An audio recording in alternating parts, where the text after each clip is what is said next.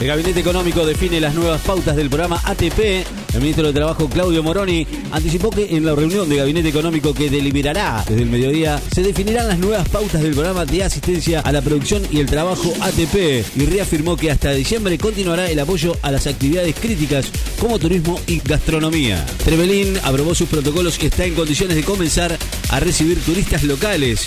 Trevelín cuenta con protocolos aprobados para distintos servicios turísticos y está en condiciones de comenzar a recibir visitantes de la región cuando se autorice la reapertura de la actividad, que lleva 160 días de parálisis a raíz de la pandemia del coronavirus, informó hoy la Secretaría de Turismo de esa localidad chubutense. Casi 3 millones de trabajadores se desafiliaron de sindicatos en Brasil después de la reforma laboral 2017. Casi 3 millones de brasileños se desafiliaron de los sindicatos desde que en el 2017 se realizó la reforma laboral que flexibilizó, que flexibilizó las regularizaciones en el mundo del trabajo e hizo optativa la adhesión a una entidad gremial, informó hoy el Instituto Brasileño de Geografía y Estadística. Balsa, nadie puede pensar en su sano que en Argentina puede haber un golpe militar. El ex jefe de ejército Martín Balsa aseguró hoy que nadie puede pensar en su sano juicio que en Argentina puede haber un golpe militar al referirse a las declaraciones hechas por el expresidente Eduardo Dualde. La mamá de Facundo Astudillo dijo que el cuerpo analizado murió por asfixia y está segura que es de su hijo Cristina Castro, la mamá de Facundo Astudillo Castro, aseguró hoy que los peritos que analizan el cuerpo hallado en la localidad de Teniente Daniel Serri en el marco de la búsqueda de su hijo dijeron que pertenecen a un joven de entre 22 y 24 años de 1,60 metro de altura y que la causa probable de muerte fue de asfixia. Dos muertos a tiros y un herido en las protestas de, por afroamericanos baleado por policías en Estados Unidos. Nueva denuncia y pedido de indagatoria a Macri, Arribas y Magdalani por compras irregulares.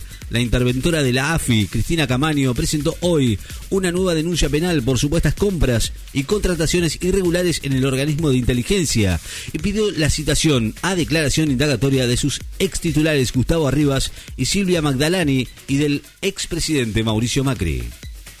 Egipto mantendrá restricciones para evitar una segunda ola de coronavirus. Egipto, el segundo país de África con más infectados por coronavirus detrás de Sudáfrica, continuará con sus medidas preventivas para evitar una nueva ola de la pandemia, afirmó hoy el primer ministro Mustafa Maddouli. Se inició el ciclo Ampliar Destinos de Promoción y Capacitación sobre las fiestas argentinas, el ciclo Ampliar Destinos Fiestas Argentinas, generado por la Cámara Argentina de Turismo, junto con el Ministerio de Turismo y Deportes, Consejo Federal de Turismo y el programa Aerolíneas Vacaciones comenzó con la presentación de las distintas alternativas que proponen la ciudad y la provincia de Buenos Aires.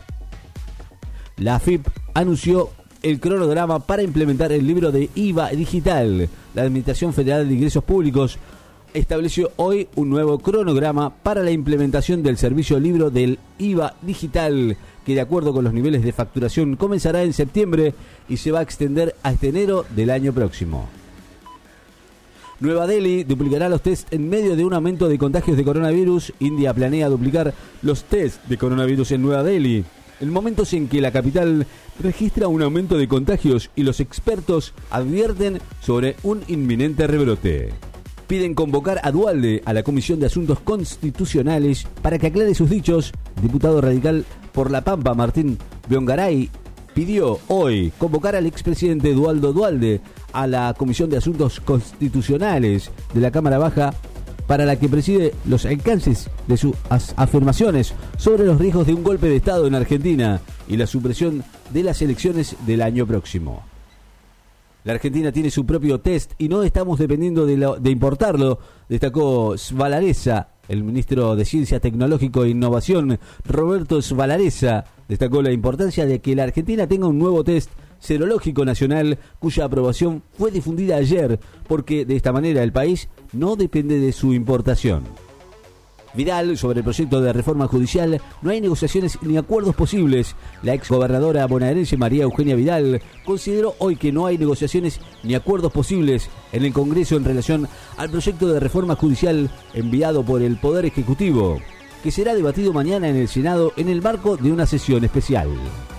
La Conmebol confirma el calendario de la fase de grupos de la Copa Libertadores. La Conmebol confirmó hoy el calendario actualizado de las cuatro fechas que restan para completar la fase de grupos de la Copa Libertadores de América. El argentino Olivo juega mañana en Praga. El tenista argentino Renzo Olivo va a enfrentar mañana al alemán Sebastián Hoffner por los octavos de final del Challenger de Praga, que se juega sobre superficie de polvo de ladrillo y va a repartir un premio de 137.560 euros. Manchester City tienta a Messi con tres años en la Premier League y dos en la MLS. El Manchester City tentó al astro rosarino Leo Messi con un contrato por cinco temporadas con tres años en la Premier League y otros dos en el Nueva York, el New York City, que es una franquicia del club inglés y que juega en la MLS de Estados Unidos, según reveló a la prensa catalana. En News se ilusionaron a futuro, pero sabemos que ahora es imposible traer a Messi. La decisión de Leo Messi de irse de Barcelona retumbó con fuerza en el Parque Independencia de Rosario, en donde los dirigentes rojinegros se ilusionan con un regreso del crack que jugó en las categorías infantiles del club, pero saben que por ahora eso es imposible. Desde la UT Cetera reclaman que haya conectividad en todos los barrios.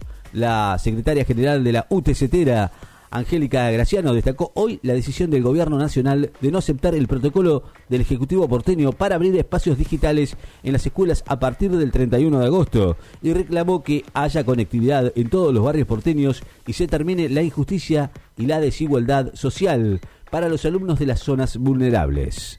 El gobierno de Córdoba estima que 40.000 hectáreas fueron arrasadas por los incendios. El ministro de Cultura y Ganadería de Córdoba, Sergio Buzo, estimó hoy que son cerca de 40.000 hectáreas las afectadas por los incendios forestales que, desde hace dos semanas, se registran en distintas regiones de la provincia. Confirman un nuevo caso de COVID-19 en San Cayetano. La muestra enviada en el día de ayer por su análisis dio positivo. Con este nuevo contagio ya nos quedan, ya no quedan municipios libres de coronavirus en la provincia. La misma corresponde a una persona que ingresó al hospital con neumonía bilateral. Fue derivada ayer a un centro de mayor complejidad, donde se confirmó el resultado. A partir de allí se procede con el protocolo correspondiente para terminar, para determinar el nexo epidemiológico. 10 grados la temperatura actual, 99% de humedad. Vientos del sudeste a 22 kilómetros en la hora. Noticias destacadas. En Láser FM. Estás informado.